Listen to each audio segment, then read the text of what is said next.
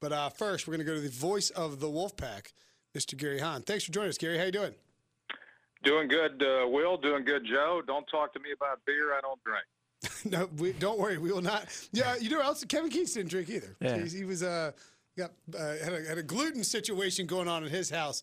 Um, what's your uh, what's your where, where's your head at, Gary, uh, in terms of when you look at maybe the the football team and and and where they sit right now? Um, it's kind of an unusual situation because it is, as some might say, kind of a rebuilding year and yet there's still a very high floor for NC State, it feels like, which is not something that we've seen necessarily over the past 10 to 15 years. Well, Dave Doeren's done an excellent job building this program, and after that first season, uh, you can see each year it gets a little bit better, a little bit better, a little bit better. Uh, Dave Doeren is one of only three coaches at NC State to win uh, nine uh, football games or more in a season. Uh, he's done it twice. He can set the record if he can do it again. I don't know whether that's going to happen this year or not, but I do know that this football team has lots of talent. Uh, I think it's got good players at every position. There have been years at NC State when you couldn't say that. Uh, I think it's a very young team, though. And uh, obviously, as most people know, there's a huge offensive turnover. Uh, you lose uh, a lot of really good uh, football players, a couple of uh, three quality linemen uh, two quality receivers. You lose a great six-year quarterback. You lose a thousand-yard rusher. That's uh, that's a lot to replace. And um, of course, the quarterback position is so important. And you got virtually no game experience at quarterback, and you got three guys there, uh, McKay, Hockman, and Leary. They're fighting for that job.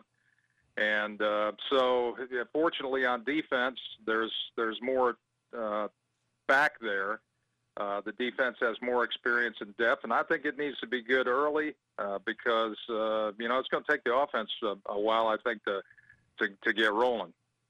Gary, it's Joe. Um, welcome to the show. Thank you for coming on with us. Hey, Joe. I remember when Matt McKay, his redshirt year, and you've seen more of practice than than we have, uh, but I do remember that there was some gushing involved against that defense, you know, the Bradley Chubb defense, and he was always the scout team quarterback. What do you, was there any moments or sometimes in practice that you thought, wow, this kid really has a chance because of who he was going against that year in practice? Well, you were uh, very, very impressed with his uh, mobility and his uh, ability to run the ball. Not only pass it, but uh, he's got the extra dimension where he can hurt you with his legs and I think that's going to be important this year for NC State if he is the, the starting quarterback, because uh, I think that's one thing State needs to do better this year than uh, they did last year. Even with a thousand yard rusher, I think it's going to need to run the ball better to take some pressure off of uh, McKay or whoever that quarterback is. And if you got a quarterback who can run uh, as well as throw, uh, then uh, you know you you have just a little bit more of a of a weapon there. And uh, Ryan Finley would run sometimes, but uh, he doesn't have the mobility that, that McKay does.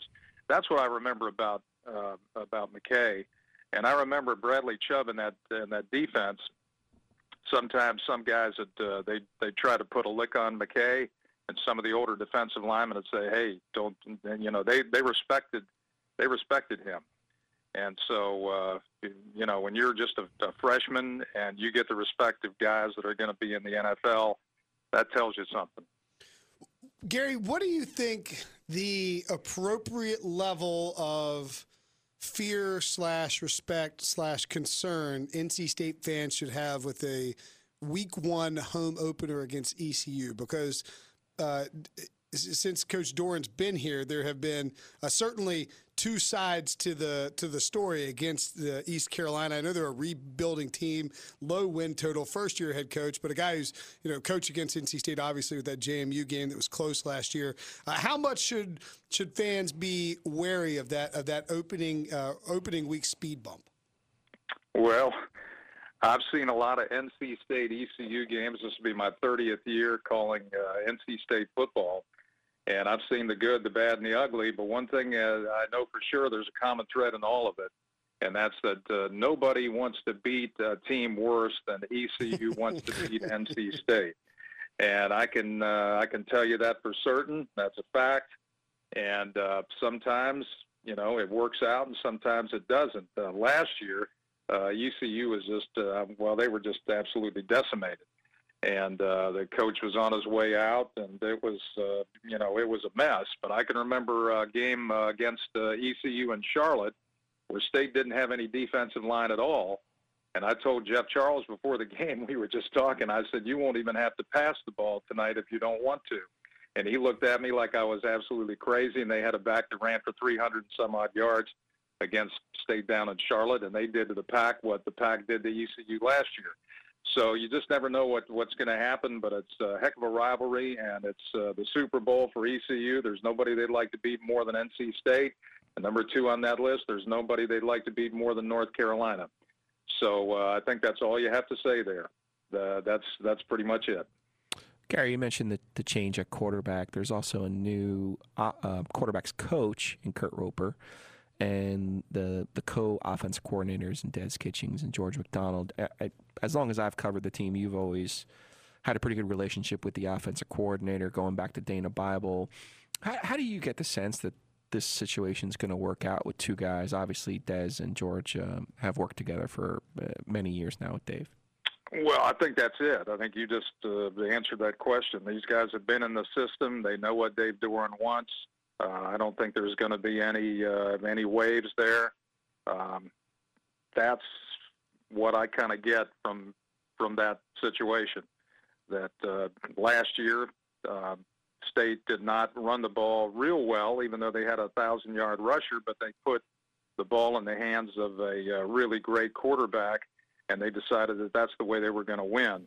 Now this year they're going to have to be a little bit different, but Dave Doeren's always said, you know, I want to be able to run the football when I want to be able to run it and throw it when I want to be able to throw it. Well, this year he's going to have to show that he can uh, run the football, I think, whenever he wants to run it because you've lost three excellent offensive linemen, including the best center in college football. Now you got three guys that are that are good coming back, but you got to find the other two. And a left tackle, there's a guy named uh, Manuel McGirt and I can remember, what was it, about four or five years ago when he was recruited and signed at NC State. Everybody, this was a four-star guy out of Durham, and uh, everybody thought he was going to be, uh, you know, a pro very quickly. But it's just uh, hasn't happened for him, and that's because he has not been healthy his entire career. Well, this is the first time he was able to go through a whole off-season uh, weight program. Uh, he's healthy, and he's out there looking pretty good. So um, you know, he's uh, I, I don't know, you know, I'm not speaking for the coaches, but he's certainly got a chance to be the left tackle. They're going to have, I think, Spees is uh, a guy that uh, they may be able to plug in at uh, guard. I think he can also play center. Uh, so they're going to have to find the best five, and that's what preseason camp is all about. But I think most people think, well, how will NC State be able to run the ball better when they lost so many quality linemen? And uh, that's a big question mark. I'm um, that's that's something I think uh, a lot of people are going to be watching. All right, Gary, we appreciate you taking the time, man. Uh, NC State Day, you've always been kind to jump on with us, and uh, I know Wolfpack fans are, are looking to hear, uh, looking forward to hearing your voice throughout what is supposed should be a pretty good season. Thanks as always, man. Okay, I'm looking forward to year number 30, and uh, wow, guys, have have a great rest of the day. That's awesome, man. all right, take care, Gary Hahn, the voice of the Wolfpack here on. NC State Day. I'm Will Brinson, Joe Giglio,